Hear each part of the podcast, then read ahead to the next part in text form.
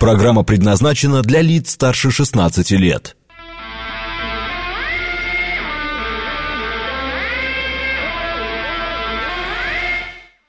Че, работает? 8 часов 7 минут понедельник, август, день 14.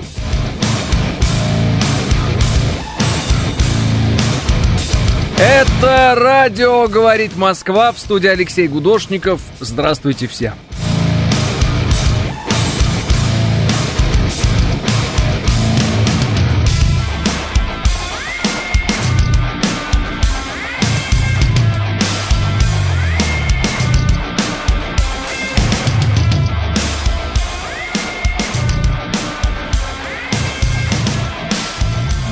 Вроде как 2 балла в Москве, 18 градусов тепла. На весь день обещают 18 градусов.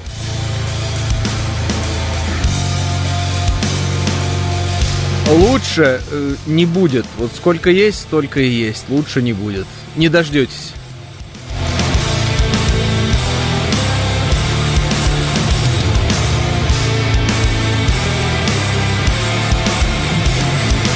Так, так, так. Э, средний уровень цен на жилье, квадратный метр. Э, вроде как индекс стоимости жилья в Москве падает. Это мне э, присылает один из слушателей. Ники мне это прислал.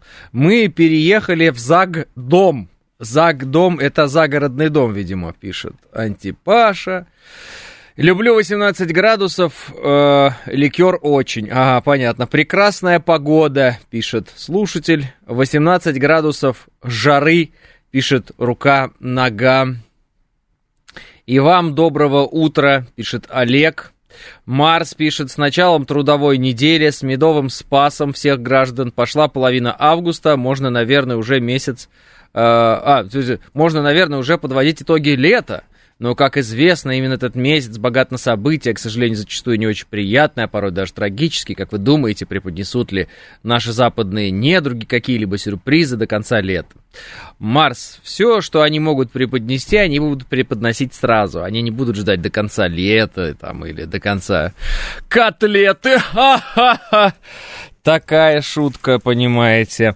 Но я имею в виду, если у них что-то в арсенале есть, они это будут использовать и использовать сразу, не будут они ждать. Нет э, вот этого, вот, я не знаю, откуда берется у некоторых, откуда берется у некоторых ощущение, что нас кто-то будет э, жалеть и, и ждать до какого-то момента. Нет, сразу все, чем могут, всем бьют, естественно. Поэтому вот август какой такой плохой месяц. А почему, собственно говоря, август плохой месяц? Ну, потому что в Новой России там пару раз что-то случалось в августе. Ну, хорошо, а до этого тысячу лет в другие месяцы случалось. Что, у нас очень хороший месяц июнь, что ли? Вот скажите мне, у нас очень хороший месяц июнь, вам нравится июнь? Июнь. Вот где-то там в числах 20-х, я не думаю, что очень хороший месяц у нас июнь, правильно? Вот. И мало ли еще каких вещей мы можем здесь с вами э, как бы вспомнить. Тема образования луж на ровной дороге опять актуальна даже э, на только что залитой новой дороге, пишет Верунчик. Э, мне больше актуальна тема одна. А Ленинградку вообще решили асфальт снять и больше никогда не класть. В принципе, она прям вся снята. Ну, просто Ленинградка весь асфальт сняли, вообще весь. В город едешь когда, весь асфальт сняли, все, вообще ничего нет асфальта. В чем прикол? Его как бы обратно собираются класть или вообще не собираются класть, мол. Как есть, так есть.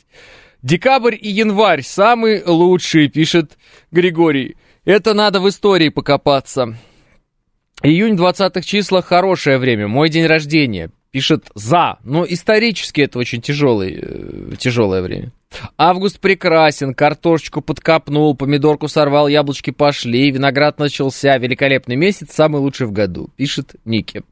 Что там нового у э, врагов, так скажем, э, у небратьев, да, Павел? Э, не знаю, не слежу за ними, если честно, потому что не испытываю интереса к их э, новостям.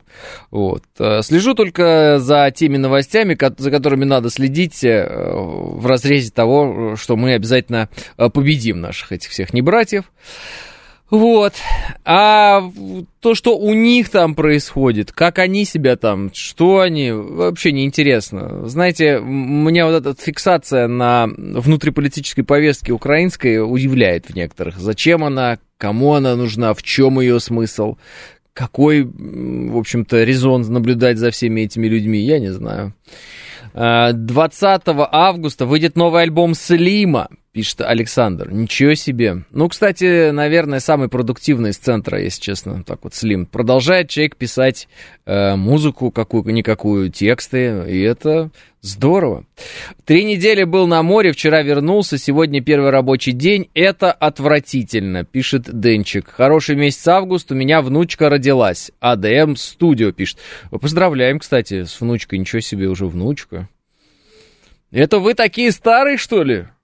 Меня вообще молодежь слушает или молодежь чем там вообще занимается? Свои эти вейпы курит постоянно. Чем молодежь занимается?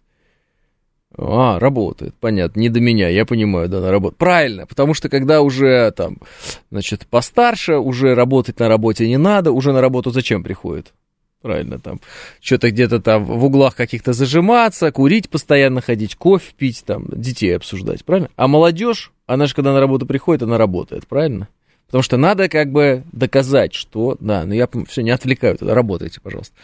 Но если 24 года молодежь считается, то я здесь. Данил говорит, 24 считается молодежь? Да? Ну так, вам говорят, что погра... молодежь говорит погранично. Слушаем, но я ваш ровесник, пишет Олег. Ну, это одной ногой в гробу называется, Олег, если честно, если мой ровесник. Антон, 32, о, старик тоже.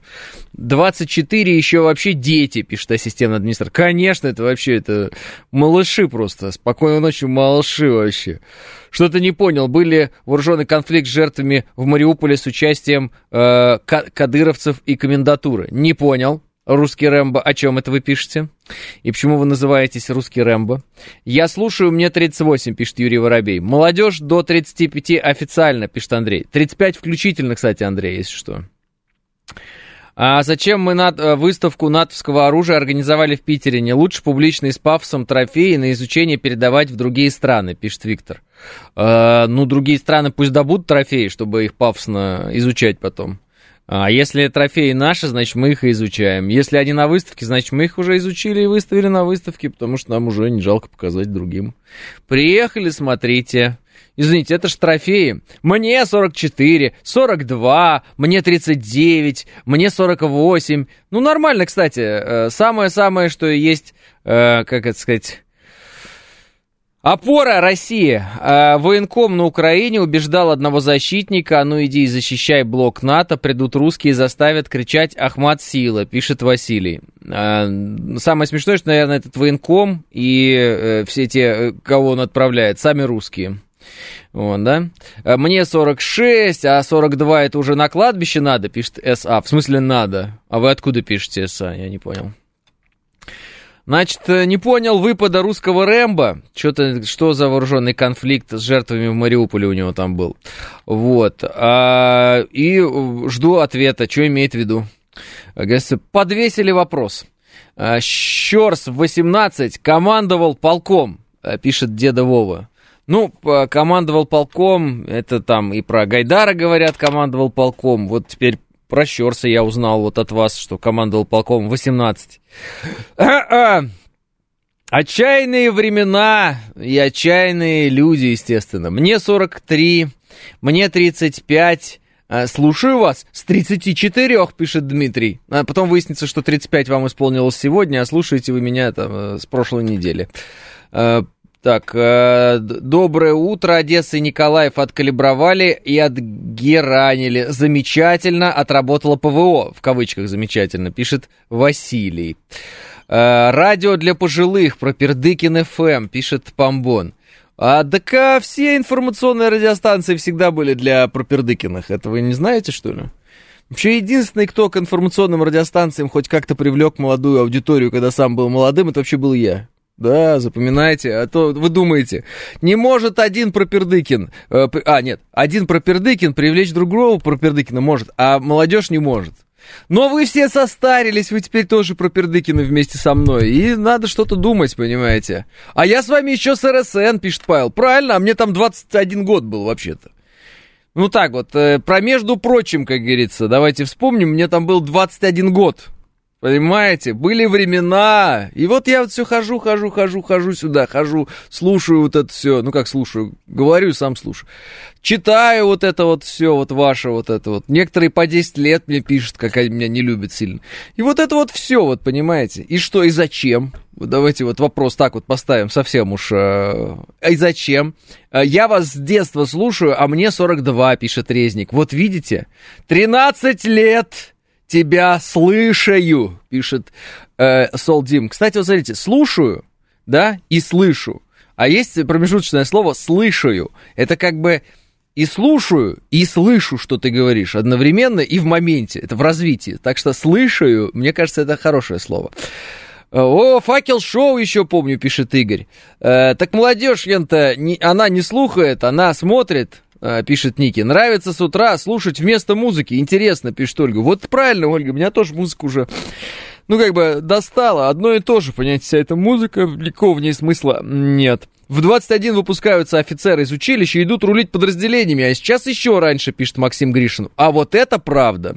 Вся та самая настоящая патриотическая молодежь вообще-то сейчас во многом с оружием в руках и уже командует, и все дела. Моего-то возраста это уже, ну, как минимум, я думаю, должны быть комбаты по логике. Поэтому, конечно, э, Такие вот пироги, ребята. Э, так, Адаренко было за 50, а он привлекал 18+. Дело в харизме и таланте. Оле Серхио, пишет Виталий. да, но еще дело в том, что молодые работают за небольшие деньги. Это надо запоминать. Вы тоже, вот об этом тоже не забывайте. Приходит молодой там какой-то специалист, да, ты ему говоришь, ну там, не знаю, там 10 тысяч рублей. Ух ты, 10 тысяч рублей, ничего себе, я себе столько жвачки могу купить. И, да, так же оно происходит, нет? Не так, на что вы тратите, я не понимаю. Мы на жвачки тратили. Значит, а, ну вы поняли, да? А старые, они уже все такие, типа, это что, деньги? Да я за это должен работать. Да это кому нужно? Вот так вот. Значит, Даренко предлагал в 40 лет специалиста расстреливать, потому что он уже бесполезен. В 40 лет уже совсем плохой. А, в 24 года Александр Македонский завоевал половину известного тогда мира, пишет Мика. Ну, говорят, он не из простого народа был, Александр-то Македонский. В принципе, если бы вы были не из такого простого народа, не исключаю, что и вы бы половину мира завоевали. Ну, в те времена, во всяком случае. Вот. Э, кстати, ну так просто на всякий случай. Ну, это вот надо, надо как мне кажется, отметить. А, правильно, и сидят на пензии, пишет Ники. Э, в сети ходит видео с последствиями перестрелки между дружественными подразделениями, а представители Чечни дали опровержение, пишет русский Рэмбо. Ну, надо разобраться тогда в конце. Если кто-то дает опровержение, а кто-то говорит про перестрелку между дружественными подразделениями, то надо разобраться, а потом уж говорить на эту тему. А может быть и не надо говорить до конца военных действий. Но, в принципе, я, конечно, не исключаю, что такое может быть, что э, в, значит, э, в момент военных действий могут э, перепутать свой-чужой. Особенно если вы говорите про Мариуполь, то это, скорее всего, прям самое начало, а там, ну, определенная степень неразберихи, насколько нам известно, существовала, поэтому может быть такое вполне, почему нет. Но э, давайте так не будем а, помогать врагу искать наши болевые точки и в эти болевые точки давить. Давайте разбираться. Скиньте мне ссылочку, я ее изучу. На всякий случай. Вот. А, так, так, так. Но военные действия есть военные действия, тоже не забывайте. И есть такое понятие, как дружественный огонь. Вот. У американцев, ну там, у западников, это называется friendly fire. Э, он э, только по названию дружественный. Смысл заключается в том, что ты попадаешь в своего. Ну там, ошибка распознавания, и все, и дальше совсем все плохо. Э, да уже не впервые такая новость про перестрелки, подтверждений не видел, правда, опровержений тоже, пишет э, Панк 13. Так, русский Рэмбо мне скинул ссылку, изучу, спасибо. Э, Рэмбо из кино, кстати, это антирусское существо, русский Рэмбо, это оксюморон, пишет Помбон. Тут я с вами абсолютно согласен, все время хотел об этом сказать, что Рэмбо, вообще-то, конечно, он там всех этих русских убивал. Этих ваших русских, которые мы. Вот, он их там всех убивал. Поэтому он-то вообще-то плохой. Вообще, Рэмбо нам враг. Нам бы Рэмбо надо, конечно, крошить. По логике, вот эти вот наемники, как я понял сейчас, которые там появляются на территории Украины, значит, и не только, вот эти вот наемники американские, это вот и есть те самые Рэмбо. И вообще хорошо было, когда этих э, Рэмбо где-то там подо Львовом, например, это первые дни еще было, э, ракеты прям взяли и расщепили, несколько э, сотен Рэмбо, а потом несколько сотен Рэмбо сразу уехало резко домой. Поэтому Рэмбо нам враг на самом деле, не забывайте об этом, не забывайте об этом. А, так, так, а, Македонский сидел на спецпрепаратах, пишет Игорь Маслов. Да все сидели на спецпрепаратах, а, эти персонажи. Он, Зеленский, сидит на спецпрепаратах, обратите внимание. Разве вы не видите этого? А, так, да там про Толовуху, а не про ЛБС, пишет Резник. Тогда вообще надо еще аккуратнее об этом говорить, потому что любые такие темы, вы сами понимаете, могут разгонять просто наши враги. Так что не забывайте об этом. Мы, если даже кому-то показалось, что это не так, э, сейчас ведем э, военные действия, да? Мы сейчас, как страна, воюем. У нас сейчас вообще-то проходит специальная военная операция, но это официальное название. Физически это э, тяжелая кровопролитная война, где мы уничтожаем врага, и против нас выступает военный блок НАТО, естественно, не э, напрямую под своими флагами не это делают, но через квазигосударственное образование Украина, вот, и через, собственно говоря, наемников и украинские вот эти вот дешевые войска, да, это же кто, поляк там главный, Моровецкий или кто высказался, что э, вообще-то сейчас выгодно очень воевать с Россией, потому что, э, ну, в общем, дорогих американских солдат никто не тратит, а вот украинские, в общем, солдаты, они не такие дорогие, ну, в том смысле, что расходный материал, не больно-то ценный человеческий э, продукт или как материал, как это говорят они там э, у себя в Польше. Ну, в общем, э, расставил точки над «и» э, тот самый Моровецкий, подсказав наконец-то, и вслух произнеся, что украинцев никому не жалко по одной простой причине, украинцы это расходный материал. И если жизни американцев это очень ценные жизни, например, или даже поляков отчасти ценные, то вот жизни украинцев не, в общем, ничего не значат, и их можно просто крошить там и разбивать о нашу оборону. Так вот, мы ведем кровопролитные боевые действия. Мы э, должны сразить врага, которого снабжает огромный э, агрессивный военный альянс, э, который оказывает ему всяческую поддержку и помощь в виде там оружия, специалистов, разведки. Вот, поэтому не забывайте, что все, что вы видите и слышите, может быть происками врага который имеет своей целью посеять в нас а, панику, неуверенность, там, да, э, злобу, агрессию внутри и имеет целью нас разрушить изнутри, поскольку мы ядерная держава, и э, нас, так сказать, победить окончательно и взять под контроль наше ядерное оружие, потому что напрямую воевать с ядерной державой, э, так скажем, ядерными перестрелками никто не хочет и никому это не нужно, потому что от этого все умирают, как говорится. Вот а, Дуда сказал, а, Дуда сказал, ну спасибо, значит, не Моровецкий, значит, Дуда. Дуде большое, значит, спасибо за его э, чистосердечное признание, что украинцы не стоят ничего, и это дешевые жизни. Он примерно так и сказал. Э, как будем жить с долларом по 100 и кто за это ответит? Условному бюджету и Газпрому это выгодно, а вот мне нет, продолжает русский Рэмбо, и у меня начинает возникать ощущение, что русский Рэмбо отрабатывает киевскую повестку, и он никакой не русский. А, как будем жить с долларом по 100? Так же, как с долларом по 90 или так же, как с долларом по 110. Если кому-то кажется, что э, проиграв э, в войне, доллар резко упадет, ну как бы, если мы проиграем в войне, доллар упадет в цене и рубль взлетит вверх, он глубоко ошибается этот человек. Если вам так кажется, вы глубоко ошибаетесь. Поэтому, конечно же, никому не нравится доллар по там 100 рублей. Э, мне не нравится доллар по 100 рублей. Меня это раздражает. Мне не нравятся цены на автомобили. Мне не нравится много какие цены и много что раздражает. Но! Но! Я прекрасно понимаю, что мы ведем а, боевые действия. И я прекрасно понимаю, что проигрыш, так скажем, да, ну, на- наверное, неправильно вообще говорить проигрыш слова. Какое-то должно быть другое слово. Поражение. Вот поражение в боевых действиях не приведет к тому, что рубль неистово укрепится. Не приведет он к этому. А Что же касается того факта, что а тогда не надо было боевые действия начинать. Ну, интересно, боевые действия мы не начинали, а рубль годами как не укреплялся, так и не укреплялся. То есть хоть так, хоть сяк, он катился все равно туда, куда катился. Поэтому э, возникает резонный вопрос. Есть ли смысл увязывать э, доллар по 100, по 90, по сколько хочешь, и, э, собственно говоря, нашу внешнюю политику? Отчасти, наверное, есть смысл, а отчасти, наверное, этого смысла вовсе и нет. А, надо победить, и будет 100 долларов за рубль, пишет Иван. А, в марте 22 доллар был 104. И что, пишет Александр? Я помню, и 160 был доллар. Если я не ошибаюсь же я, как раз когда э, этот э, Байден сказал, что он уже по 200.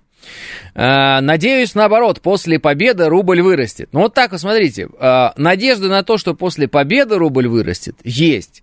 А вот после поражения надежды, что рубль вырастет, конечно же, никакого нет. Это очевидно. Ну, то есть, если ты э, как бы проиграл в военных действиях, с чего бы твоя валюта вдруг выросла? Такого быть не может. Поэтому, э, когда меня вдруг, например, начинают спрашивать именно вот в таком ключе, мол, а что мы будем там? Жить так, сяк, пятое, десятое. А какие будут ваши предложения? Вот вы, русский Рэмбо, это написали. Как вы подписываетесь русский. Но лучше подписывайтесь украинский. Мы все равно вас раскусили. Но, видите, не блокируем. А какие ваши будут предложения? Вот смотрите. Вы говорите, доллар по 100. Как будем жить? Вот. э, Спрашиваю вас, какие предложения, как сделать, чтобы доллар был, давайте, да, по 30? Рубите ваши предложения. Какими вы их видите? Я видел, что предлагают э, западники. Ну, так скажем, наши предатели, вот эти вот, которые поуезжали в разные страны. Вот, ну, некоторые, правда, здесь остаются пока, ну, так скажем, прозападная прислуга местная. Что они предлагают? Они предлагают сдать Крым, они предлагают сдать все, они предлагают дико каяться, и тогда нам якобы американцы позволят сделать так, чтобы э, доллар был по 35 рублей. Это все чушь. Это все чушь. Таких сделок не бывает.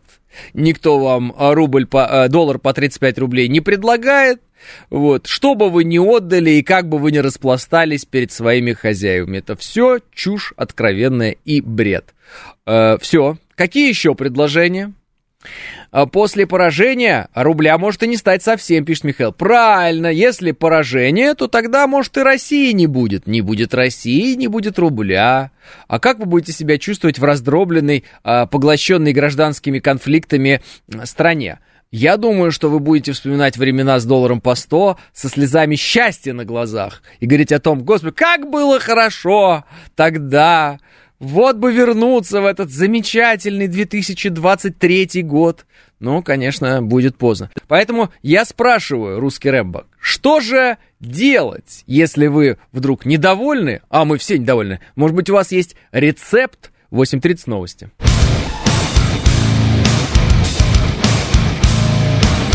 8.35 в Москве, это радиостанция «Говорит Москва» 94.8, в студии Алексей Гудошников. Всем еще раз здравствуйте. И вот э, перед тем, как уйти на новости, э, я, собственно говоря, э, спросил, а мол, все те, кто жалуются там на доллар и так далее, я говорю, мне самому не нравится, что доллар 100 рублей. Но те, кто жалуется, какие их будут предложения? Ну, просто интересно послушать, какие идеи. Э, у нас э, затравщиком в этой теме был э, слушатель с ником «Русский Рэмбо».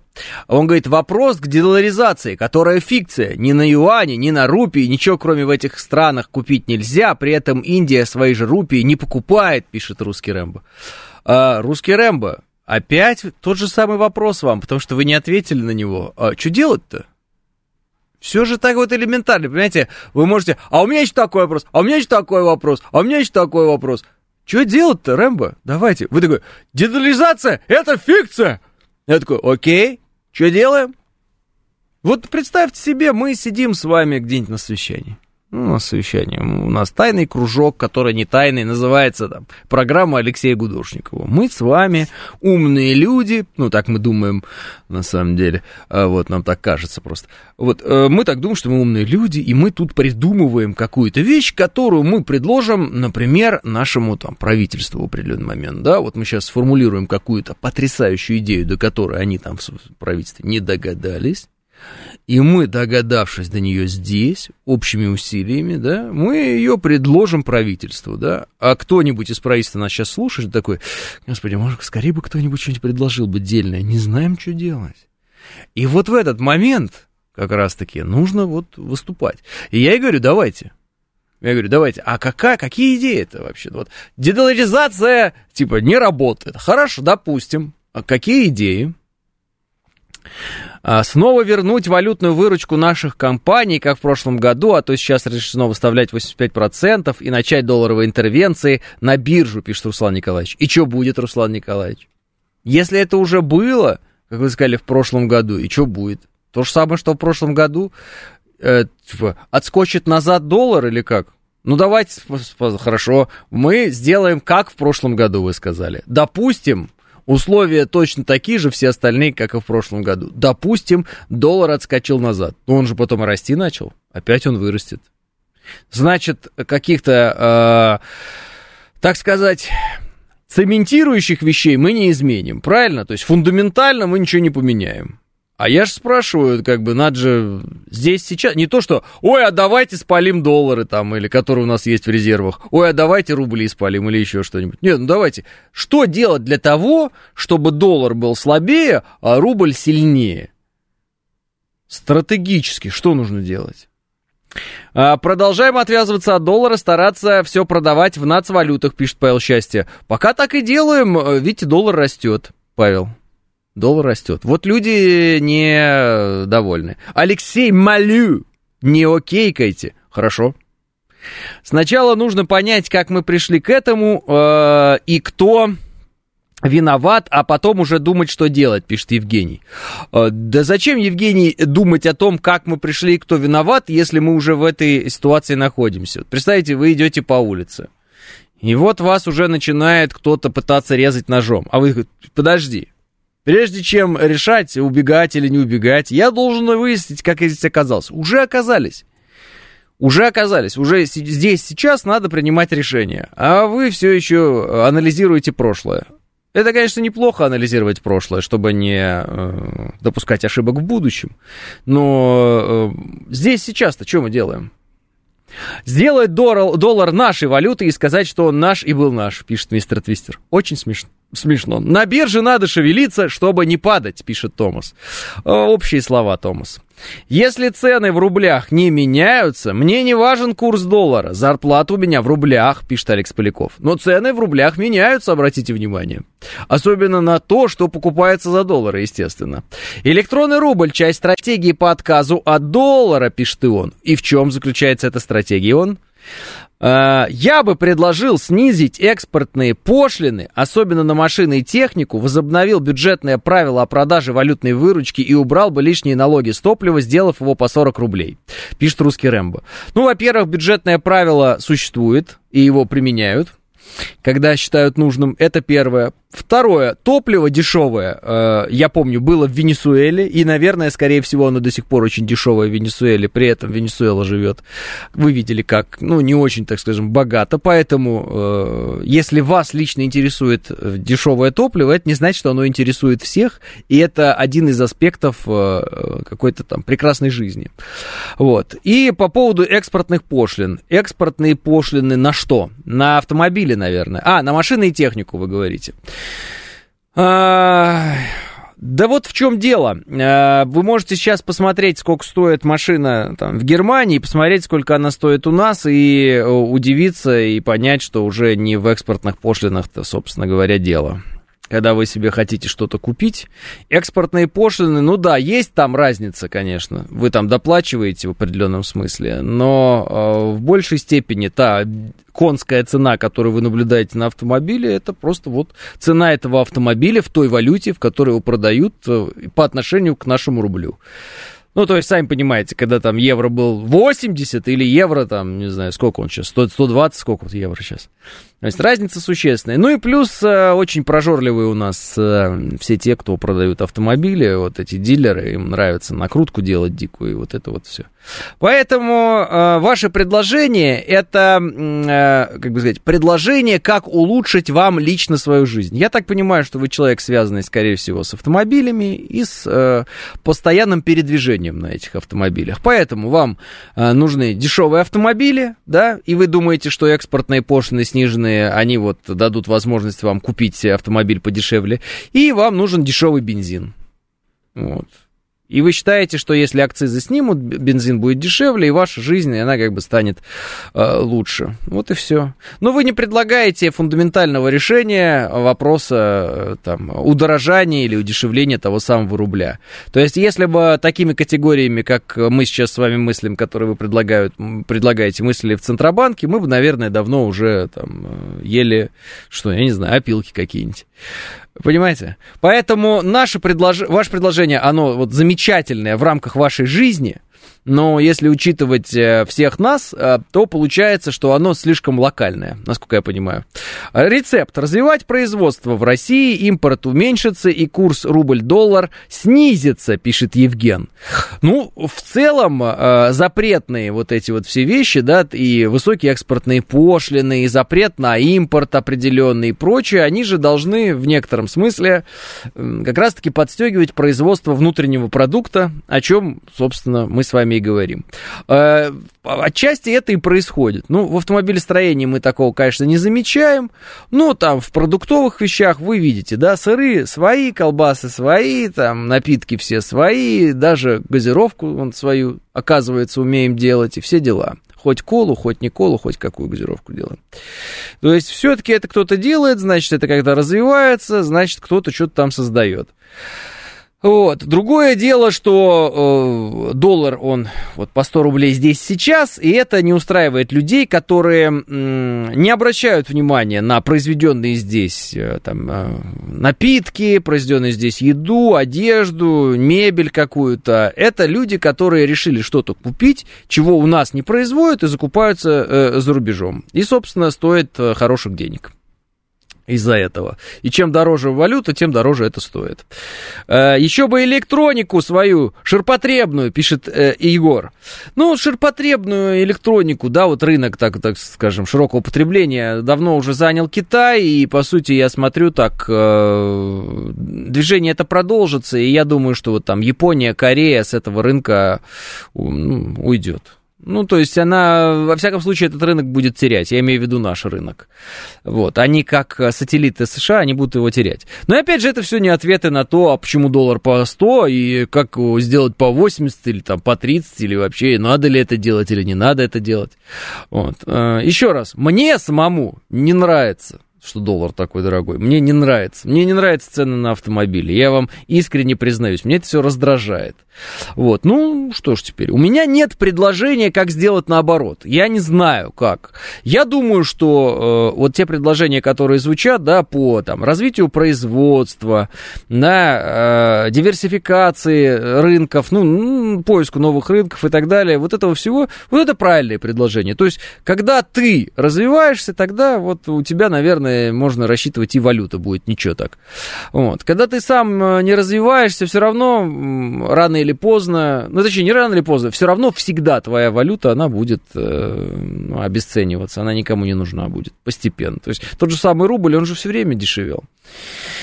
А, национализация Центробанка, пишет Павел. Ну, я слышал о таких вещах, как национализация Центробанка. Единственное, что я никак не могу понять, а, к чему это приводит. Вот вы национализируете Центробанк. Ну, типа, э, теперь он переходит в государственное там управление, да?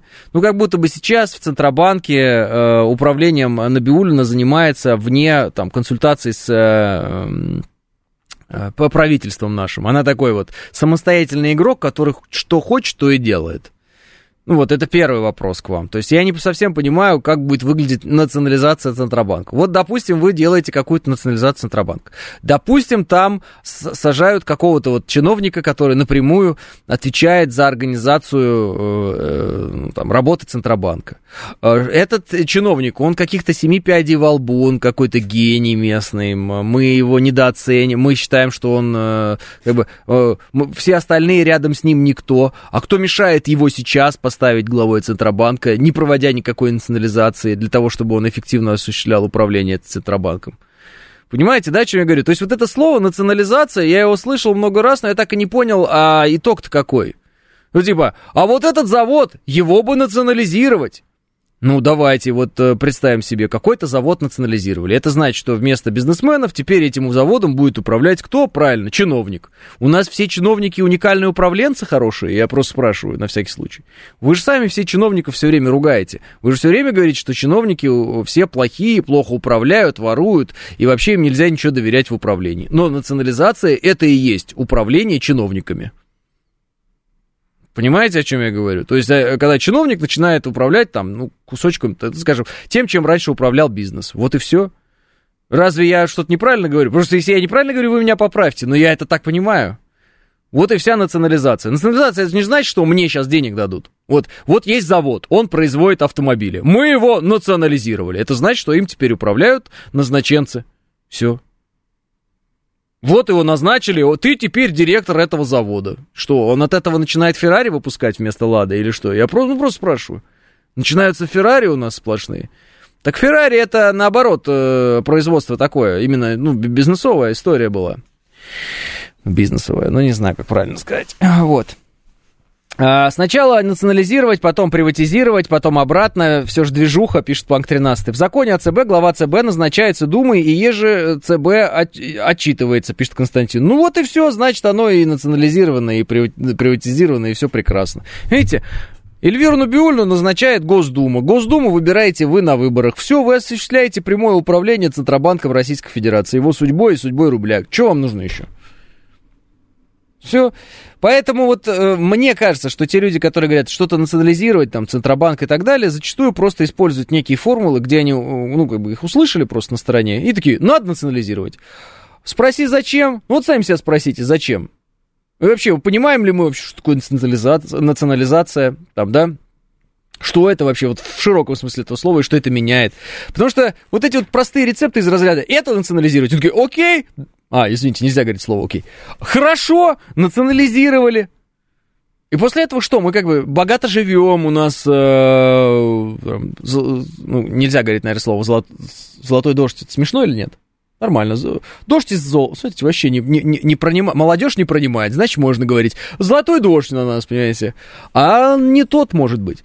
Э, у бедных все равно денег нет. У бедных никогда денег нет. У бедных в Америке нет денег, у бедных нет денег в Китае, у бедных нет денег в России. Бедные они на то и бедные, что у них нет денег. Они потому так и называются. Бедные, потому что у них денег нет.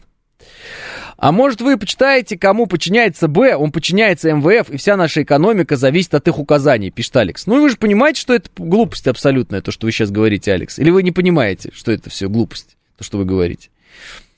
Ну, э, смотрите, наша, часть нашей экономики это, например, военно-промышленный комплекс. Военный промышленный комплекс, который сейчас работает э, э в 3-4 смены для того, чтобы делать оружие.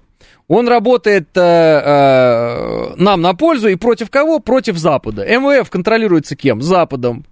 Если бы МВФ могли нам говорить, что нам производить и что нам не производить, и полностью управляли бы нашей экономикой и э, средствами, куда их направлять и как их направлять, скажите мне, пожалуйста, мы производили бы сейчас ланцеты? Ну, как бы такая вот простые вопросы вам задаю мы бы э, так, э, э, ну как это, датир, не датировали, как это правильно говорить? Ну да, дотации, значит датировали. Мы бы так датировали ВПК, как сейчас. Мы бы такие деньги вливали в оборону, как сейчас. Если бы МВФ всем рулило, они бы нам сказали, нельзя. Мы такие, а, хорошо. Правильно? Поэтому у вас представление, видимо, скорее всего, о Центробанке, взаимоотношениях с МВФ нашего государства, оно такое, как бы сказать, э, карикатурное. Потому что э, даже не зная конкретных примеров, мы с вами приходим к очень простому выводу, что это представление, оно ну, как бы не имеет места. Но оно не имеет места. Наслушались всяких блогеров, пишет Самурай. Да в том-то и дело, что, может, сами какие-то блогеры и дело там говорят, сидят. Но у них есть система э, доказательная. У них есть база, за счет которой они друг с другом спорят. Но э, вы-то что из этого поняли? Вы-то что из этого поняли? А, если это принадлежит этому, то Набиулину надо убрать, там, другую поставить. Ну, поставил ты другую, и что, рубль вырос из-за этого? Сидит ну, реально Набиулина и делает так, чтобы рубль падал, что ли? Я просто спрашиваю. То есть, реально есть человек, который представляет себе, что сидит сейчас Эльвира Набиулина в Центробанке и такая... Рубль падай! Да, так это происходит. При этом сидит э, президент э, наш, Владимир Владимирович Путин, смотрит на Набиулину, понимает, что она роняет рубль специально и такой, что ж с ней делать, что ж с ней делать? Ты что ж с ней делать, что ж с ней делать? Не может ее убрать. Не может, представляете, не может. Видно, как вредит Эльвира Набиулина. Просто вредит ужасно. А президент ну никак ее не может убрать. Нет, не, вот не свернуть ее, эту Набиулину, понимаешь, что? Ну, вы же понимаете, что это бредятина. Ну, вот бредятина. Это прямо вот, как знаете, в народе говорят, бред сивой кобылы. Потому что вы должны понимать, что те люди, которые сейчас назначены на те должности, на которые назначены, они назначены, потому что у нас есть президент, который сказал, вот этот человек хорошо делает. И делает. Понимаете? Понимаете? И все, которые вокруг ходят, эксперты, и говорят, а Набиулина плохая, Набиулина плохая. У них цель не Набиулину поменять, а занять ее место. Ну как вы не можете сообразить-то до конца? Вот ходят люди, знаете, есть ходят уважаемые люди, все, эксперты, все дела, они такие, довольно плохая. А вот я-то бы на ее бы месте бы... Весь смысл именно в том, чтобы оказаться на месте Набиулиной. Это не значит, что когда этот человек окажется на месте Набиулиной, у вас доллар будет по 30. Это значит, что он будет на месте Набиулиной, а Набиулина будет э, на другом каком-то месте. Понятно? А вам-то какой резон за этими людьми повторять? Ну просто вопрос. Ну вопрос, вам какой резон за этими людьми просто вот воздух сотрясать? Какой смысл? Чтобы они заняли это место, они вам даже спасибо не скажут. Потому что они его займут не потому, что вы э, воздух сотрясали для них, а потому что они такие вот достойные из достойнейших. Это же очевидно. Хоть один чиновник вам спасибо сказал за то, что он место какое-то где-то занял. Никогда и ни, нигде. И такого не бывает абсолютно. Все очень талантливые. Правильно? Правильно. Ну так и что тогда? Вот я не понимаю. В чем заключаются суть предложений всех? Вот этих вот народные предложения, типа, что ж мы будем делать-то? Эх, национализируем-ка мы! А потом все госкорпорации, которые смотришь, и смотришь мнение народа о госкорпорациях. Госкорпорации не нужны. Ну, этот там сидит, этот чиновник обогатился, ля-ля-ля, а этот чем занимался? Вот это все национализированное, то, что госкорпорации. Это госкорпорации, государственные корпорации. Это вполне себе тебе государственная вещь. Понимаете? Или не понимаете? Но вам почему-то не нравится. Соответственно, значит, ответ национализировать это такой общий ответ, непонятный, просто вот громко что-то крикнуть. Типа, национализировать, а другой такой, нет, приватизировать. И вот вдвоем друг другу морды бьют. Один национализировать, другой приватизировать. На земле что делать-то? Что делать? Как бог... а, нам всем обогатиться? Давайте, рубайте. Вот предложение. Как? как? Вот выходят ребятки и говорят, нефть по 60 на экспорт у России, все, не более. Вот что делать? Вот почему она не 120, почему она не 100 хотя бы даже? Почему они говорят 60 и все, и 60 и потолок? Почему у них получается установить? Ну, как пробить потолок? Есть у кого идея, как пробить потолок нефтяной? Есть у кого идея? Давайте.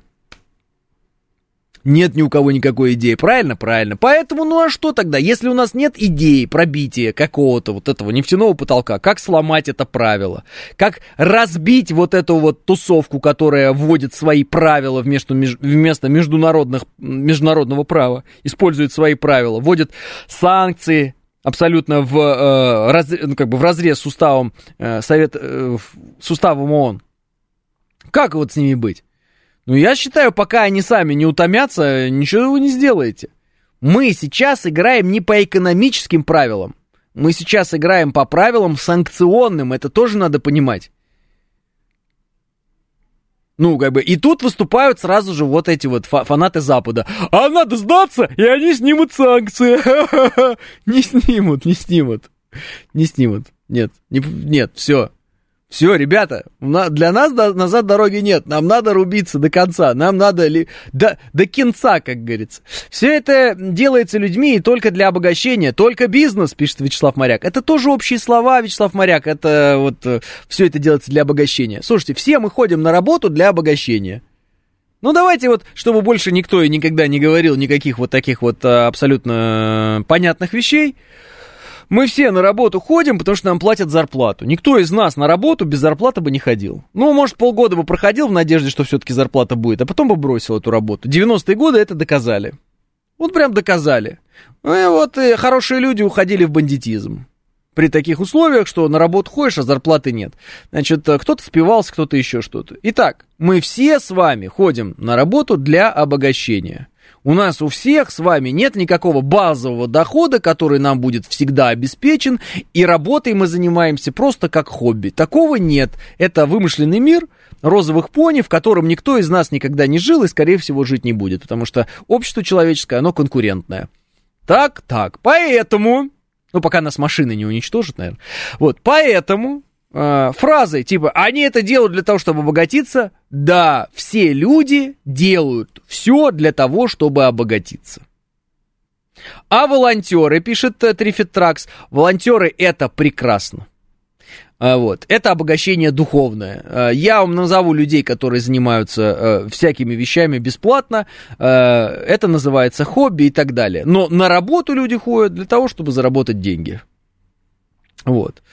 Если нет, то тогда Трифит Тракс, я приеду со своим грузовиком к вам, и вы мне сделаете э, крышку на грузовик алюминиевую бесплатно. Вот, подвесочку мне переберете бесплатно. Давайте, я не знаю, я придумаю очень много работ. Хочу пневматику себе на грузовичок поставить, пневматическую подвеску. Вот поставите мне пневматическую подвеску бесплатно, двигатель переберете. Вот. У меня там работ куча на моем э, микрогрузовичке. Готовы? Бесплатно. Не, не готов, потому что всем надо семьи кормить, естественно, и всякое пятое-десятое. Такое есть. Много у кого есть базовый доход, но нет чувства меры, пишет Лис Хитрый. Нет, не готов. Взять Варшаву надо или хотя бы Одессу и установить свои правила, пишет Трифит Тракс. Если мы противостоим НАТО, взятие Одессы и Варшавы не решает наших э, фундаментальных проблем. Наши фундаментальные проблемы решаются тогда и когда в Вашингтоне больше не смогут нам противостоять. Как это сделать? Ребята, все ваши рецепты, идеи, фантазии, придумки, э, все что угодно, пожалуйста, можете писать мне в эфир. А вдруг кто-то придумает? Пока вот там, в Вашингтоне, не скажут, хорошо, Москва заслужила право говорить на равных, мы видим, что мы не можем их задавить, ничего не произойдет. Более того, вот когда говорят, что война до последнего украинца, это не шутка. И более того, она и дальше будет, не только последний украинец. И дальше. Понимаете, о чем я говорю? Почему? Потому что это на данный момент не затрагивает тех, кто эту войну начал. А эту войну начали в Соединенных Штатах Америки. В натовском вот этом блоке, да, ну блок НАТО, когда продвигались к нам, когда затеяли сделать то, что они затеяли с нашей страной. Но в какой-то момент что-то пошло не так. Пока они с нами не сядут за стол и не скажут, хорошо, Россия, какие твои условия, давай делить зоны ответственности, вот ничего не будет ровным счетом. Украинцев им не жалко. Он поляк честно признался. Украинцы это дешевые, э, как это, дешевые войны. Вот э, пускай лучше на них тратиться. Пусть они там умирают. У них дешевые жизни у украинцев. Поляк об этом сказал. Главный поляк. Дуда. 9.00 новости. Программа предназначена для лиц старше 16 лет. 9 часов 6 минут, понедельник, август, день 14.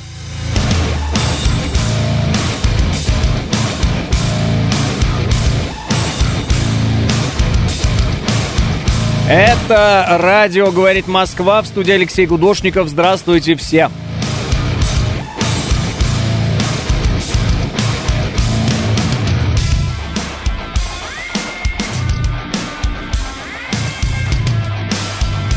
3 балла пробки в Москве, 19 градусов, э, обещают немножечко дождь к 11 ближе.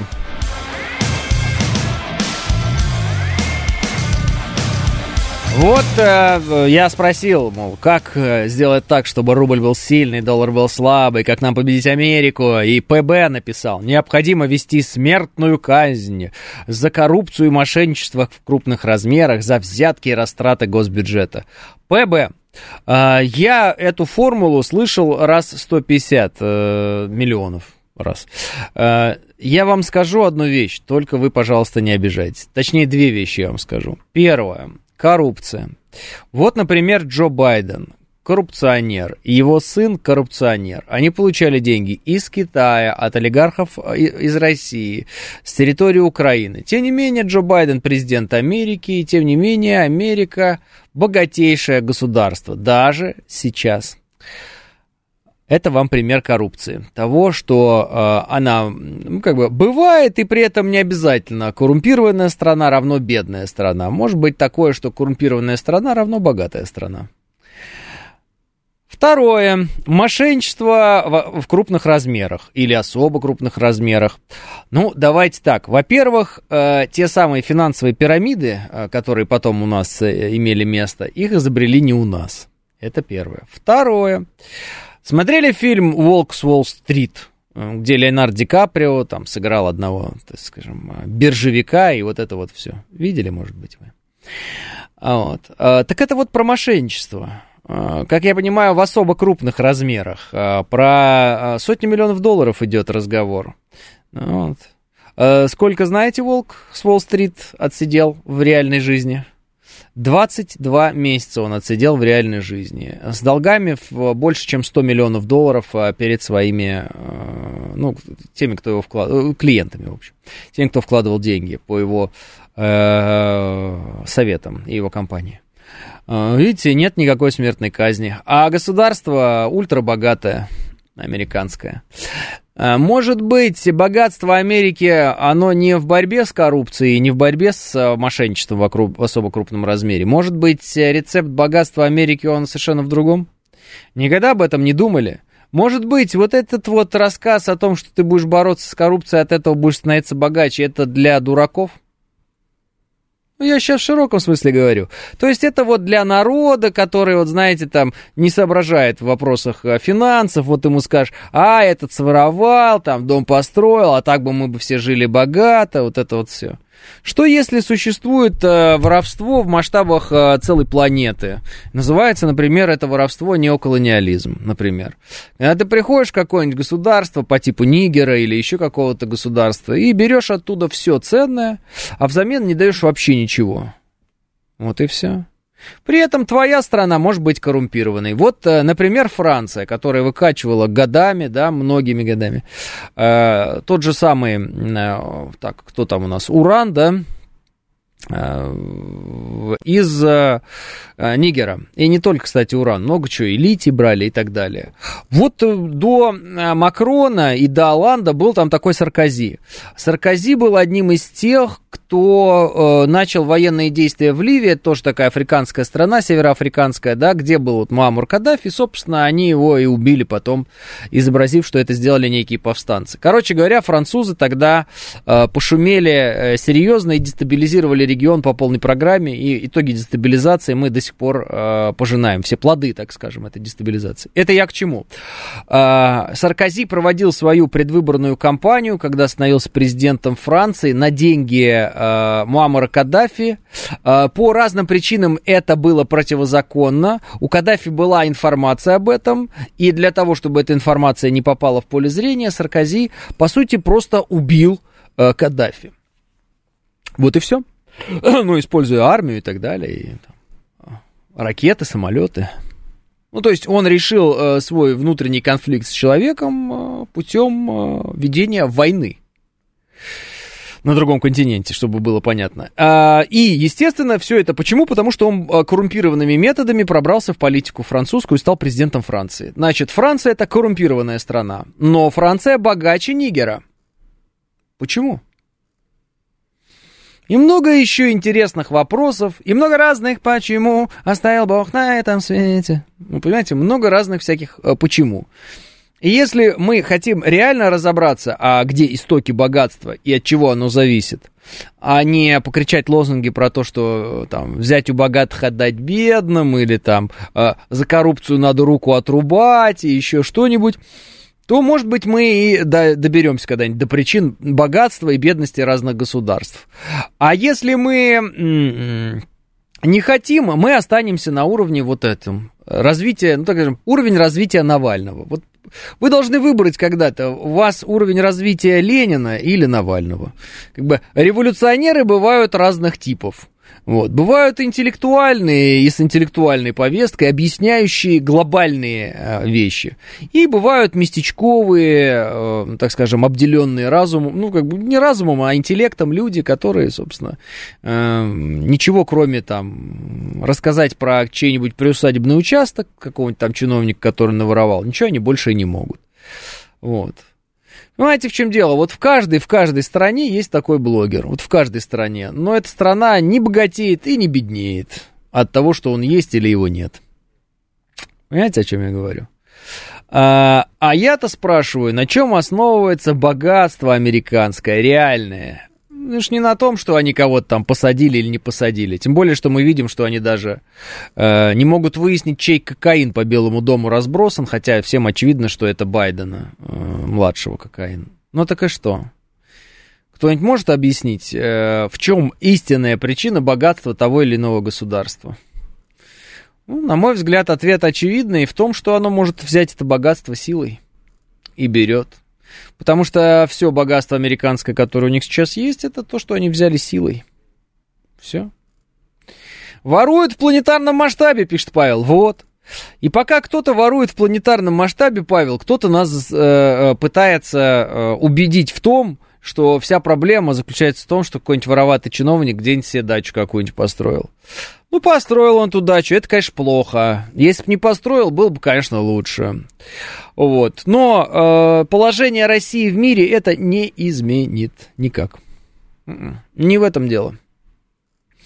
Вот. Дело в том, чтобы вести кровопролитные войны э, опосредованно, не своими руками, например. Вот это дело. Когда твой ВПК обогащается, обновляется, идут заказы, да, а твой враг, он истощается. Вот американцам очень выгодно украинцами воевать. Почему? Потому что они нас истощают, на Украину им в принципе плевать, потому что нет никакой разницы. Украина в принципе современная создана для того, чтобы нас истощить. Они нас истощают, сами на этом деньги зарабатывают, огромные контракты, раздутые бюджеты. Да, 900 миллиардов уже военный бюджет на год у них. Что вы думаете, ни одного коррумпированного э, чиновника там э, в погонах не присосалось к, бюджет, к бюджету в 900 миллиардов? Я думаю, что их так много там, что просто с ума можно сойти. Всех этот бюджетик кормит, всех этих вурдалаков в данный момент. И чё? Америка от этого слабее стала или как? Нет, а куда, кстати, Навальный делся? Навальный сел, а потом еще, я так вижу, у него новый вроде как срок на особый режим на 19 лет. Особый режим это где ты передвигаешься вниз лицом, а руки э, вот так вот за спиной вверх, ну типа как лебедь, вот, ну если так вот объяснять. И все, что ты говоришь, это да, гражданин начальник, да, гражданин начальник, да, гражданин начальник, да, гражданин начальник. Ну вот это вот полярная сова, черный дельфин, вот это вот все. А, выход один. Организовать свое НАТО, э, НАТО БРИКС, ШОС, э, это, конечно, хорошо, но нужен военный блок и э, взяться за руки друзьями, чтобы не попасть по одиночкам, иначе там на Западе не поймут, правда в силе, пишет Эдмон. Большая ошибка в том, что если э, Штатов, в том, что они не смогли сформировать в арабских э, Эмиратах такую же систему выкачивания природных ресурсов, как они это организовали в Африке, пишет Константин Черный. Показатель нашей ущербности в том, что вы, например, уже второй эфир подряд э, язык стерли про баксы США, а в США вы не найдете эфир про Россию, их интересуют только они, пишет Виталий. Коротко, э, Виталий, по вашему сообщению. Э, про бакс я говорю только сегодня, и то потому, что меня слушатель попросил об этом говорить. Вот. Про США, безусловно, мы всегда говорим по одной простой причине. Они в данный момент страна номер один. А, а дальше вы продолжаете, что в США вы не найдете эфир про Россию. Их интересуют только они. Это вранье и глупые э, росказни Виталий Вас и вам же подобных людей. Э, откройте глаза, возьмите и на СМИ, посмотрите, что говорит тот же самый Такер Карлсон и все остальные ведущие вообще на э, ABC, CBS, CNN, NBC, ну, я уже говорил NBC, ну, CBSN, там, не знаю, вот эти все их сочетания, Fox News, и вы узнаете, что Россия это одна из основных тем для них. Поэтому, когда вы пытаетесь изобразить, что им на нас наплевать, им было на нас наплевать, э, теперь не наплевать. А, вот. И это очевидно. Если американский президент ни одну свою речь, э, говоря, не забывает о России, это о чем говорит? Это говорит о том, что ваша концепция по поводу того, что американцев мы не интересуем, она абсолютно давно потерпела фиаско, и она не имеет отношения к реальности. А вы, Виталий, застряли в таких, э, видимо, давнишних годах, когда это еще было похоже на правду. Живу в США, тут про Россию постоянно говорят, пишет Сергей. Так естественно, мы для них сейчас названы, ну они сами назвали нас главной своей угрозой, да, у них стратегическая угроза Китай, да, а военная угроза это Россия. Они об этом сказали прямо. Соответственно, э, разговоров будет много. Они на этом строят свои предвыборные кампании. Извините, вон там Кеннеди есть, э, ну, этот, ну, один из кандидатов в президенты США, э, тоже э, имеет отношение к семейству Кеннеди, клану Кеннеди. Вот. Он тут на этом строит, он на противоходе строит свою предвыборную кампанию. Он, конечно, вряд ли победит, но тем не менее, да. Дело русских в деле Трампа, которое развалилось, это что такое? Это, это им так неинтересно за нами наблюдать, что ли? Вот.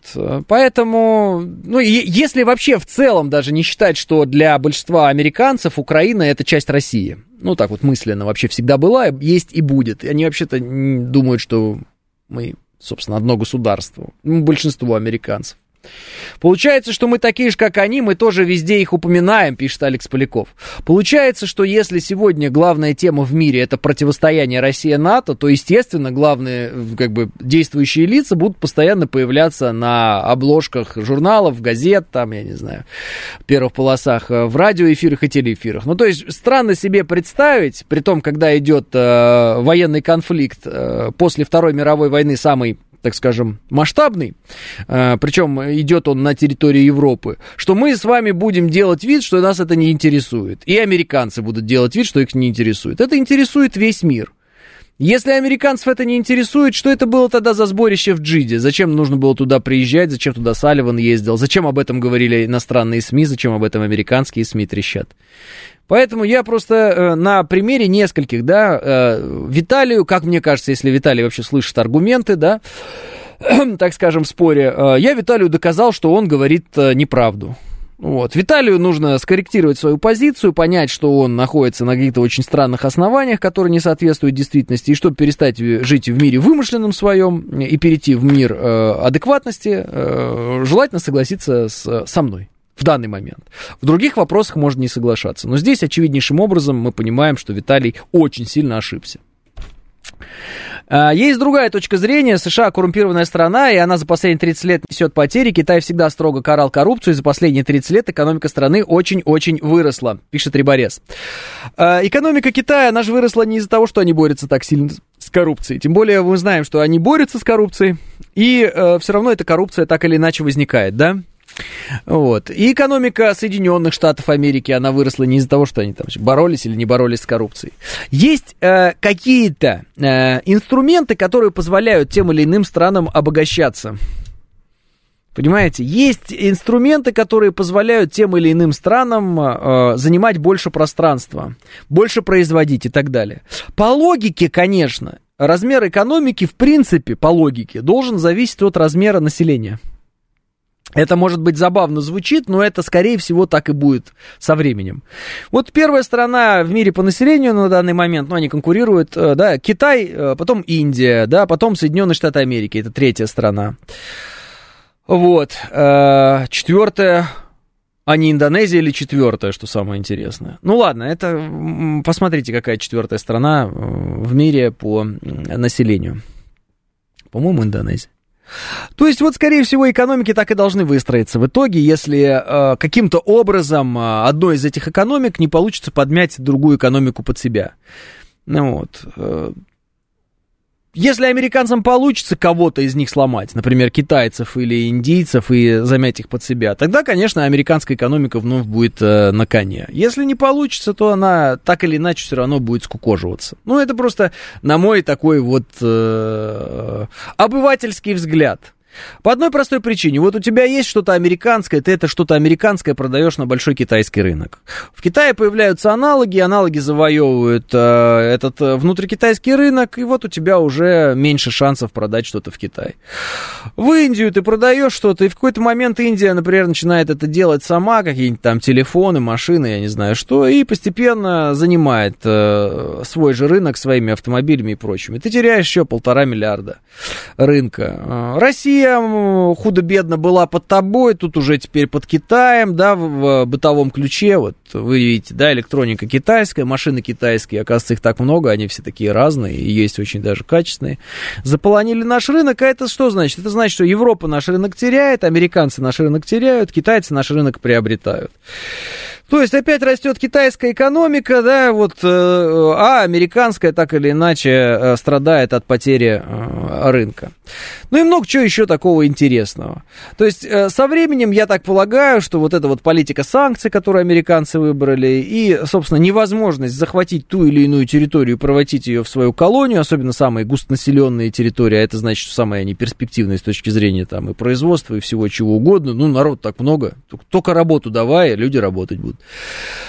Вот, э, они просто э, становятся им недоступны, эти э, вещи, и все. И вот так, так вот и получается, что раньше вот они хотя бы бренды продавали и говорили, вот ты шьешь кроссовки, но бренд наш, поэтому там основные отчисления нам за имя. А сейчас уже и бренды идут не американские, соответственно, за имя они ничего не получают, соответственно.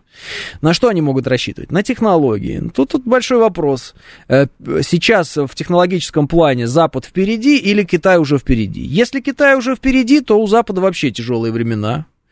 Вот, настают. Если Китай еще пока отстает и технологически, да, в плане именно технологий, создания технологий самих, американцы впереди, то Китай пока, как бы, э, большая, большой э, рынок, большое производство, но небольшая лаборатория. Как только Китай превратится в наиболь, самую большую лабораторию, необходимость в американских технологиях, ну, так скажем, не отпадет, но будет отпадать все больше и больше. Соответственно, все меньше и меньше американцы смогут зарабатывать. Так на чем они будут зарабатывать? Вот вопрос. Поэтому я думаю, что и у них сейчас вариант э, отжать Европу себе, конечно, какими-то методами, какими угодно. И с этой Европы, вот все, что эта Европа, весь жир, который накопила за многие годы, в это, весь этот жир забрать себе, вот срезать его, так скажем. Поэтому, э, скорее всего, э, зоной обогащения Соединенных Штатов Америки станет уже Европа. И, собственно, вот военный конфликт, который сейчас Европа опосредованно с нами ведет по приказу Соединенных Штатов Америки, отказ от э, энергоресурсов наших дешевых и много чего, он уже говорит о том, что Европа потихонечку сейчас начнет э, беднеть. У нам, как бы, в среднем беднеть кому? У нас средний класс и так, он вообще есть, нет, не знаю, собственно говоря. Многие там говорят, что в России так вот, как такового классического среднего класса, ну, не сформировалось. Ну и ладно. Вот. У них средний класс есть, он очень жирный такой, да, пожирнее, чем во многих других государствах, вот, э, ну и, соответственно, вот оттуда они и будут брать свои деньги, и это они и будут отжимать до конца. А вот когда китайцы режим хищника на полную включат, вот тогда все по пляшам еще с американцами объединяться будем, пишет Лис э, Хитрый. А, не знаю, будем ли мы когда-то объединяться с американцами, и уж тем более будем ли мы объединяться с американцами против китайцев. Я думаю, что это была в целом идея американцев, а, когда они а, в 90-е в получили да, осколки нашего государства в свои руки и фактически заправля... Э, ну, заправляли здесь. Я думаю, что идея окончательная была сделать для Китая из России что-то типа, что они сделали из Украины для России сегодня. Ну, вы поняли. То есть мы должны были быть, наверное, таким тараном для Китая, военным именно. То есть представьте себе, если бы мы шли по тому пути, который нам был задан, вот этот вектор такой же, как у Украины там, в начале 90-х, да, и мы бы с него не ушли, с этого вектора. Возможно, сегодня мы бы стояли э, уже либо на пороге, либо уже воевали бы с Китаем. Э, именно на наших восточных границах. Да? Почему? Ну, потому что э, сегодня фактически американцам э, давить в военном смысле Китая мешает э, Россия. Э, географически вы видели, да, Япония под ними, да, Южная Корея, очень удобно тоже, вот, э, расположена. Тайвань, там у них э, марионеточный режим тайваньский, американский, хотя это вообще часть Китая, американская, да-да-да, это часть Китая, но при этом продолжают вооружать против Китая Тайвань. Ну и много чего еще интересного. я думаю, что мы были бы вот этой частью, которая бы э, должна была бы схлестнуться в военном смысле с Китаем и сильно сильно-сильно обескровливать Китай, и нам бы уже бы закидывали вот эти все НЛО, Абрамсы, там, самолет не самолет, а ракет не ракеты, чтобы мы э, перманентно, долго, упорно умирали бы за интересы Америки в войне с Китаем. Как сегодня украинцы умирают в войне с нами за интересы американцев, да? То есть мы бы вот так вот делали. Я думаю, такая была перспектива, я думаю, такая была идея, такая была цель, да? И, э, потому что, как бы, представить себе, что мы американцам были нужны как полнопра- полноправный, э, ну, какой-то такой друг, товарищ, э, да, там, за одним столом, и они нас признают частью, там, какой-то западной цивилизации, но это было бы, наверное, наивно, они нас частью западной цивилизации не признают, причем самое забавное, что Наполеон не признавал нас частью западной цивилизации, что Гитлер нас не признавал частью западной цивилизации, что вот эти придурки нас не признают частью западной цивилизации, то есть они сами нам отказывают э, в том, чтобы мы считали себя частью западной цивилизации. Они нам говорят, что мы орки, и вот там сидит официальный представитель ВСУ, кстати, американский трансгендер, Чирилла его фамилия, по-моему, и говорит, что русские, они э, не люди. Вот прямо по-английски вот так вот он вещает всем, что русских можно убивать, потому что русские не люди. То есть старая добрая в кавычках концепция о том, что русские это какие-то там орды, орки, э, нелюди, звери, вот это вот все, э, она работает. В чем плюс этой концепции? В ней есть плюс очевидный. Обычно, когда говорят про орды, добавляют азиатские. И мы в этот момент, когда эти светлоликие люди, европейские, западные, говорят нам про азиатские орды, можем так вот поворачиваться, ну так вот, если по карте, то туда, в сторону Китая, вот я для вас показываю, вот Китай для вас там, слева, вот. Для меня слева, для вас справа. Вот, вот. Я поворачиваю в сторону Китая и говорю, слыхали? Азиатские орды. Что мы, собственно, и сделали. Мы можем смотреть э, на Индию и говорить, слышали, слышали, они э, азиатов считают ордами, ордами, слышали? Вот. И можем много кому обращаться и говорить, вот видите, они считают, что европейцы первый сорт, а азиаты второй сорт. Ведь фраза «азиатские орды» это и есть разговор о том, что якобы Европ... Э, там, Запад это первый сорт, а Восток это второй сорт. Вот и все. И они нас в этот первый сорт, я вам говорю еще раз, не берут и никогда не брали как бы мы ни старались. Единственный момент, когда мы, как бы, мы их брали, вот, просто, тогда они вынуждены были вдруг говорить про Россию, ее мощь, там, ни одна пушка без России не выстрелит, вот это все у них начиналось. Когда им поджопников надают, ну, прям э, беда-то в чем? В том, что э, это на словах красиво, да, вот это вот поджопников понадавать, а исторически это всегда э, огромные жертвы нашей страны. Мы бы могли бы прекрасно развиваться и чувствовать себя великолепно, понятно, если бы эти придурки к нам не лезли из века в век. Но они из века в век это делают. Под разными предлогами, по-разному это обрамляют, по-разному изображают. Причина одна, ресурсная база. У них ее нет, у нас она есть. Если прям откровенно совсем. Что есть в Великобритании, если, допустим, Великобританию лишить всех тех вещей, которые она когда-то наворовала? Что есть на этом острове? Сами задайтесь вопросом. Например, 9.30 новости.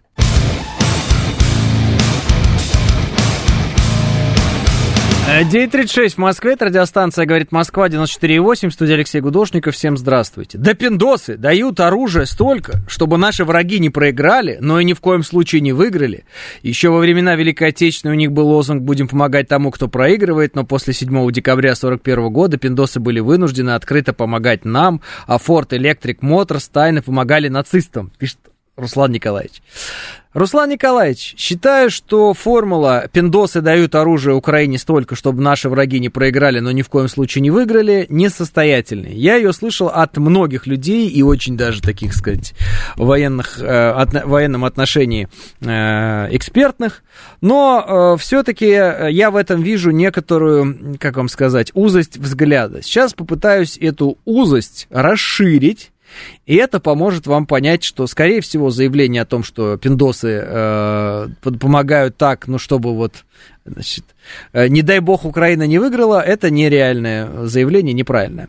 Значит, э, на мой взгляд, Украина помогает, э, американцы помогают Украине настолько, насколько они могут помогать. Вот. Они выделили огромные средства, просто запредельные средства э, за один год, превышающие наш, например, военный бюджет за два года. Они за один год Украине выделили в определенный момент. Это раз. Они предоставили им сотни танков. Они предоставили им какие-то не, неизвестное вообще количество этих бронированных машин, которые мы крошим каждый день, и никуда их не покрошишь. А, в силу того, что вы говорите, а вот самолеты же не предоставили, ну так на самолетах еще откуда-то надо взлетать. Самолеты они им не могут предоставить, потому что не могут технически это э, как-то, так скажем, организовать. Э, если эти самолеты будут взлетать с территории там, натовских стран, то это может быть э, причиной для начала военных действий Россия-НАТО. Ну, вы понимаете, да, о чем идет разговор. Поэтому у них проблемы, им, им неоткуда фактически взлетать. То есть, и многие говорят, что зачастую э, то, откуда может взлететь сушка, оттуда М, М, фу, М16, да, как я сказал, F-16 не взлетает. Вот, поэтому, э, что, артиллерию они им предоставили в огромном количестве, ракеты э, в огромном количестве, французы дали свои крылатые ракеты, британцы дали свои крылатые ракеты, э, немцы думают дать, не дать, но я думаю, что это значит, что они их дадут, просто сейчас они это все обыгрывают э, в средствах массовой информации. Ракетные системы залпового огня, э, вот, э, полно, этих хаймерсов напихали, дальше некуда. А системы противовоздушной обороны. По заявлениям, а, собственно, из Украины и на Западе уже об этом говорят, якобы Киев сейчас самый защищенный в смысле ПВО город, ну, я, ну, понятно, они там имеют в виду из своих городов, там напиханы этих систем ПВО и Патриоты несколько, и Насамсы там, и что только нет. Поэтому все эти разговоры о том, что Запад, вот они вот просто хотят Украине дать так, чтобы она не победила, они не могут ей дать больше, чем дают. Если бы они могли ей больше давать, они бы давали больше. И Запад еще один момент прекрасно понимает. Им нужно всегда иметь в виду стратегические резервы на случай если.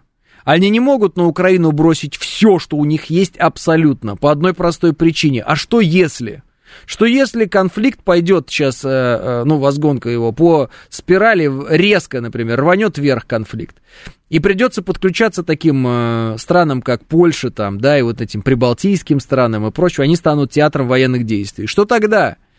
Понимаете, о чем речь идет? Американцы тоже умеют считать, и они тоже видят тактические какие-то вещи, оперативные вещи и стратегические вещи. И вот мне кажется, те люди, которые заявляют во всеуслышание, что американцы Украине дают оружие столько, сколько бы, чтобы она и не победила, и не проиграла, они ошибаются глубоко. Американцы дают все, что могут дать, и они об этом говорят во всеуслышание. Так оно и есть на самом деле.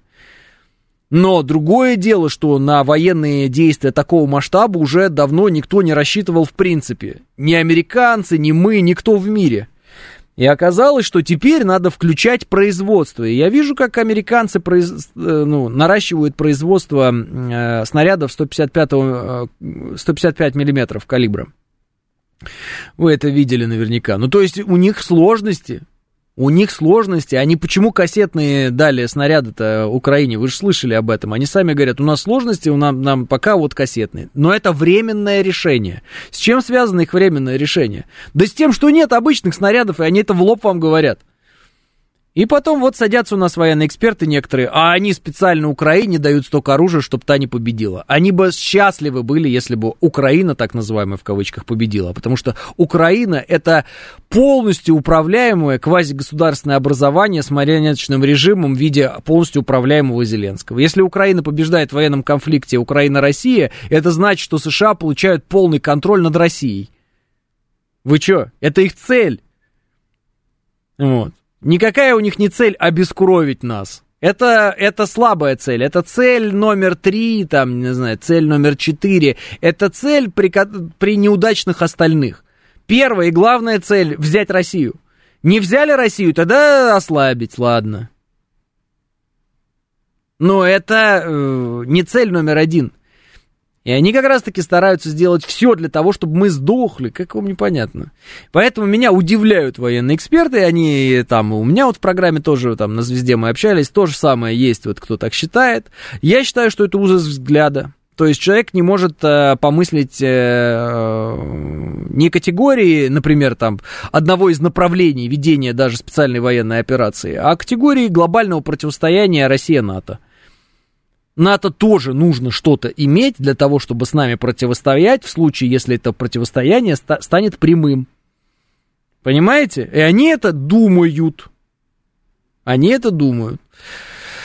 А, вот, единицами или десятками или сотнями, это огромная разница. Это вы не оговариваете, пишет э, Леша. Я и не оговариваю, я говорю сотни танков. А, так Зеленский сидит на седативных, потому что в стране бардак, а, пишет Константин. А, ну да, да. И потому что он еще наркоман. М-16 вместе с укркосмонавтами в запорожских степях взлетают знатно. М-113 взлетают знатно.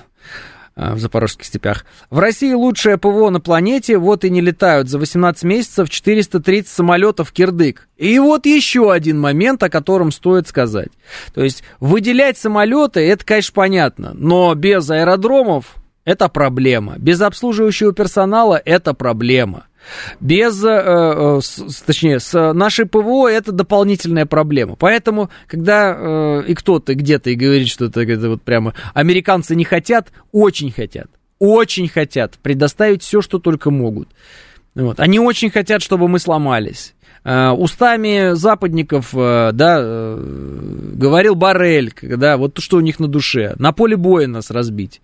Другое дело, что у них не получается у них не получается. А не получается у них в силу разных причин. Например, в силу того, что мы в определенный момент все-таки смогли найти в себе силы и мобилизоваться. Вот. Мы, конечно, рассчитывали, я так понимаю, на менее масштабное противостояние, но э, Запад э, решил пойти в банк и мы сказали, ну, а нам деваться некуда. Мы вынуждены уже теперь что делать. И погнали, как говорится. Куда более интересный, как мне кажется, вопрос – интересный вопрос. А, каким образом это все должно закончиться когда-то?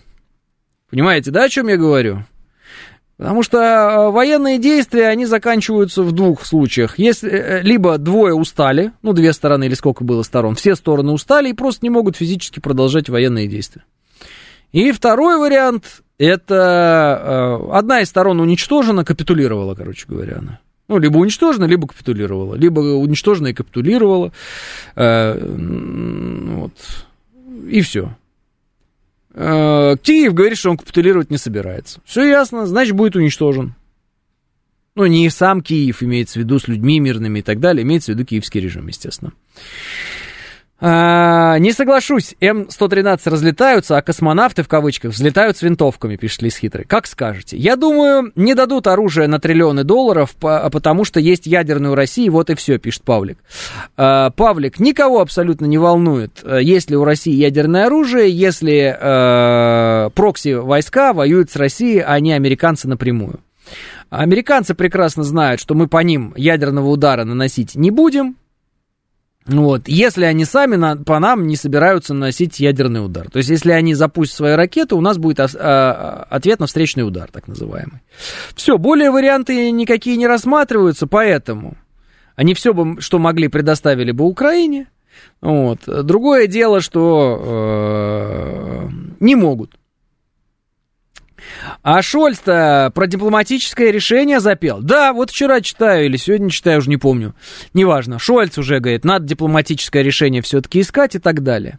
Значит, отдельно Шольцу хотелось бы все-таки, чтобы по итогу э, конфликта, в котором мы победим, запихали бы в его шольцевскую задницу одну хотя бы панцергаубицы. Потому что эта лысая крыса поганая, плешивая, должна, естественно, э, за свои действия э, ответить. Вот э, ничто так не раздражает, э, как кадры немецкой техники на нашей исторической земле, да еще и с Балкин-кройцами. Балканский крест, так называемый. О, нет, не Балканский, Балканский это неправильно. Балочный крест. Балканский это как раз ошибка. Балочный крест, Балкин-кройц.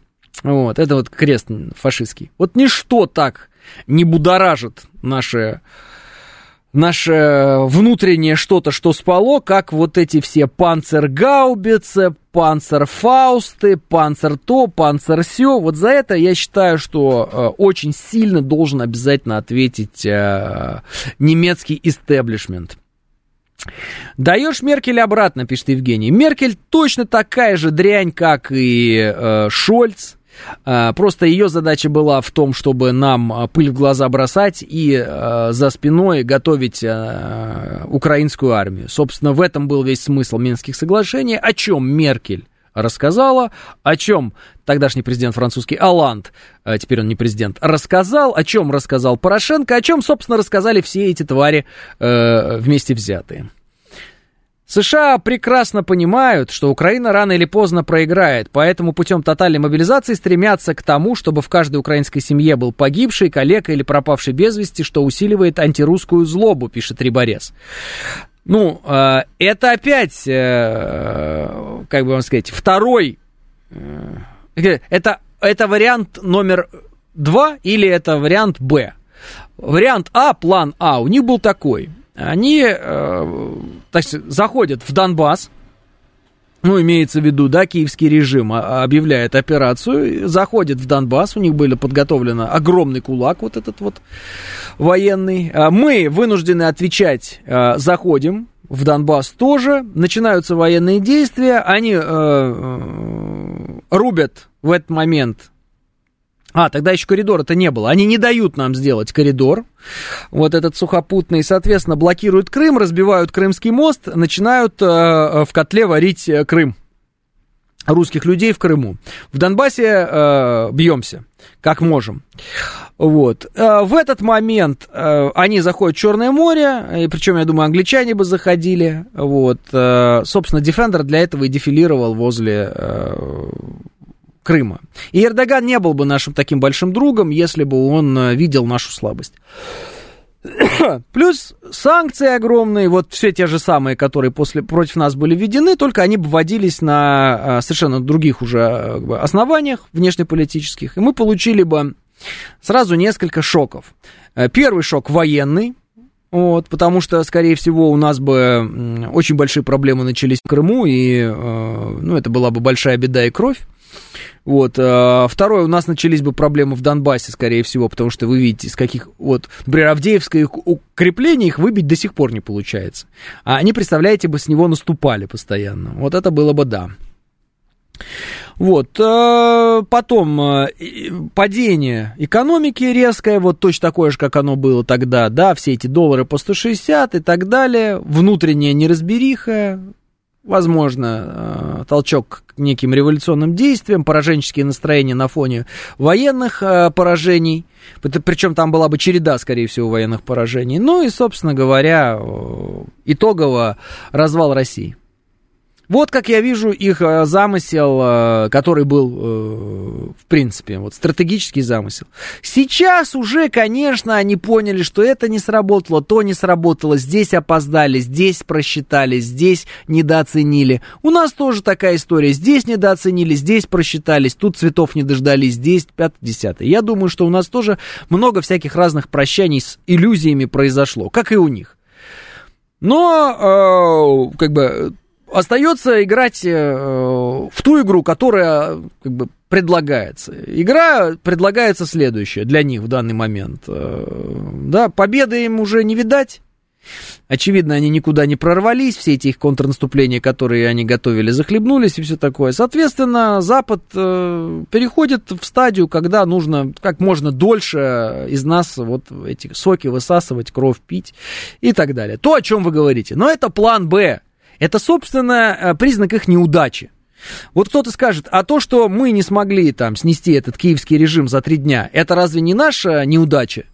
Если у нас такой план был, а я думаю, может, он и был, то да, это наша неудача, ребята. Но и их неудача заключается в том, что они хотели снести наш режим, так скажем, да, вот, за три недели. У них не получилось.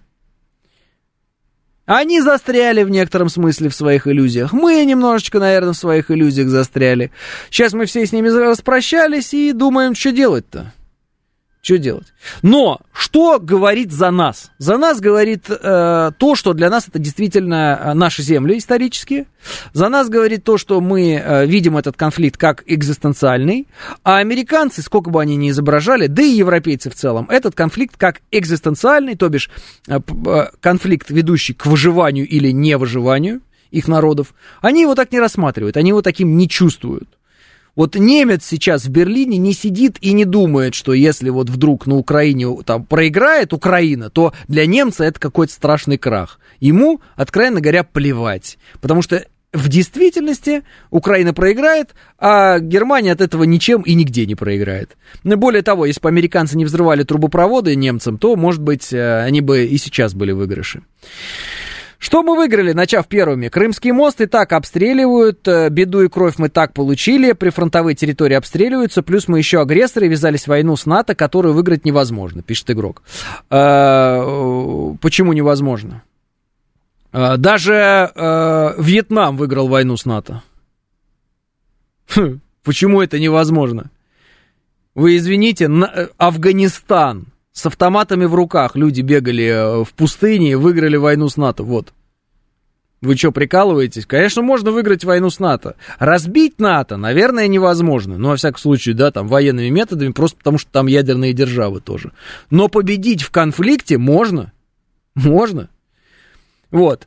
Потом, а, что мы выиграли, начав первыми? А, Крымский мост обстреливают, вы говорите. Скорее всего, Крымский мост был бы уничтожен, и мы бы не смогли ничего сделать. Беду и кровь мы и так получили. Беда и кровь и так была несколько лет подряд, они убивали русских людей в Донбассе. Поэтому нам, а, начиная не начиная, люди бы наши погибали бы. Прифронтовые территории обстреливаются. Прифронтовые обстреливаются, но сегодня прифронтовые территории это Запорожская область, это Херсонская область, это по-прежнему, конечно, ЛНР и ДНР, но обратите внимание, каковы были границы ЛНР в начале военных действий и каковы они сейчас. Это просто важный момент. А, так, прифронтовыми территориями были бы совершенно иные территории, как вы понимаете. А, по поводу того, что мы агрессоры и ввязались в войну, э, ну, они нас называют агрессорами, мы их называем агрессорами, собственно говоря. Тут э, у каждого своя правда, и в этом, ну, как бы, я не вижу смысла вообще на этом останавливаться по одной простой причине. Э, это ничего вам не дает. Их позиция мы агрессоры, наша позиция и они агрессоры. Все. Вот ж паникеры, пишет Иван. Да, конечно. Вьетнам-пустыня. Вы чего? Леша, вы уши чистить надо, Леша. Я вам говорю Вьетнам, а потом Афганистан. И там говорю про Афганистан и пустыню. Ну вы как бы, а Вьетнам и Афганистан разные же государства, правда? Я привожу разные примеры. Я не зацикливаюсь на одном. Все в порядке. Вы просто слушайте внимательнее. Там. Не хрустите печеньями, когда слушаете, если уж слушаете. Синдром незнания географии или оговорка. Леша, еще одно ваше глупое сообщение. И нам придется переслушивать э, мой же эфир, где вы услышите, что человек говорил про Вьетнам, а потом говорил про Афганистан. Ребята, у кого бананов в ушах нет, подтвердите, пожалуйста, Леша, чтобы он это э, внимательно в следующий раз слушал перед тем, как претензии предъявлять. А то это бещ, жесть, бещ. Вот. Раздражаешь и... Что ты там? Погнал, что ли, братан? И серьезный ты, нет? А... Так и было, пишет Павел. Спасибо большое. Пересматриваю Штирлица, очень актуальный фильм. Сегодня много схожего, так как Мюллер сказал, что, цитата, «Мы возродимся там, где хотя бы один человек скажет «Хайль». Советую многим людям посмотреть, кто, может, отрывками или совсем не смотрел этот фильм», пишет Кит Кат. Илон Малкс согласился с британским аналитиком о провале контрнаступления Украины. «Он кто?» — пишет Игорь В. А, он просто чувак, который имеет э, славу в мире, он, э, его мнение интересно, он им делится, в том числе и по Украине, и поэтому вы можете воспринимать это как хотите, вот. А, пардон, пишет Леша, ну хотя бы так, хотя бы по-честному, как бы, если... Все, Леша, как бы... А, чин-чинарем порешали, или как это говорят в, в приличных местах. А, э, да извиняюсь, да я понял, да хватит уже, все, хватит, привлекать снимать. Видишь, вот э, что получилось-то? Получилось то, что мы говорили на какие-то важные глобальные темы, теперь два Леши не могут определиться, знают они, где Афганистан или нет. Вот, вот чем мы сейчас занимаемся? В носу ковырянием мы сейчас занимаемся. О чем я вообще говорил? Какая-то была классная идея, что-то было интересное, глобальное, что-то мы такое обсуждали. Эдакое. А! Как и американцы нам проиграют в конфликте. Вот что мы обсуждали. Мы, конечно же, нанесем им э, унизительное поражение. Они, они отведают его. Но беда в том, что это все равно будет их поражение, ну, как бы вам сказать и поражение, и не поражение одновременно. Почему? Потому что они на этом заработают денег, потеряют э, Украину, которая им и так нафиг не нужна была, потому что украинцы для них это расходный продукт. Э, будут нас до конца наших дней обвинять в том, что мы некие там агрессоры. Вот. Единственное, что прям вот им бы очень хотелось, а мы этого так и не сделали. И теперь я понимаю еще, почему мы этого не сделали. Они бы, конечно, хотели, чтобы мы отбомбились ядерным оружием по Украине. Это было бы вообще блеск потому что это дало бы им э, моральное право э, снять с себя вопросы Хиросимы и Нагасаки, да, того массового геноцида, который они устроили э, в Японии. Мы этого не сделали, вот, и э, Америка остается единственным, э, единственной страной, применявшей ядерное оружие, оружие массового уничтожения на территории другого государства, и в частности в мирных городах с мирным населением, где были женщины, дети, старики, бабушки, дедушки, там вот это вот все. Беременные женщины сгорели там в ядерном огне как вы понимаете. Это только американцы. В общем, э, ужасные, так сказать, э, люди. Вот, э, во всяком случае, может, не люди ужасные, но режим абсолютно ужасный американский, вот этот демократический так называемый. Вот он такое делал. Вот, а больше никто не делал. Они уже сняли, сами, пишет Панк 13. Э, и да, и нет. Они-то сами себя сняли, эту ответственность. Они, в принципе, ее и не брали на себя. Но мы-то можем их тыкать сюда носом в нее. Деньги не так важны, главная репутация сильного будет э, потеряна, пишет Макс МВ. Э, да, американцы потеряют репутацию не то чтобы сильного, а божественного. Они же сейчас божественное государство, вы же понимаете, да? Они те, у кого э, не течет кровь. Ну, а они не, их невозможно им нанести поражение какое-то, и даже невозможно их уязвить. А, естественно, наши э, успехи в специальной военной операции, как бы кто там из злодеев против нас не говорил, что этих успехов нет, они есть. Вот, а, они демонстрируют, что Америка не всесильна. Вот. И этого в современном мире оказывается для многих уже достаточно, чтобы начать действовать. Вот, например, для африканских стран. Ну и много разных других примеров. 10.00. Я прощаюсь с вами до завтра, и да пребудет с вами сила.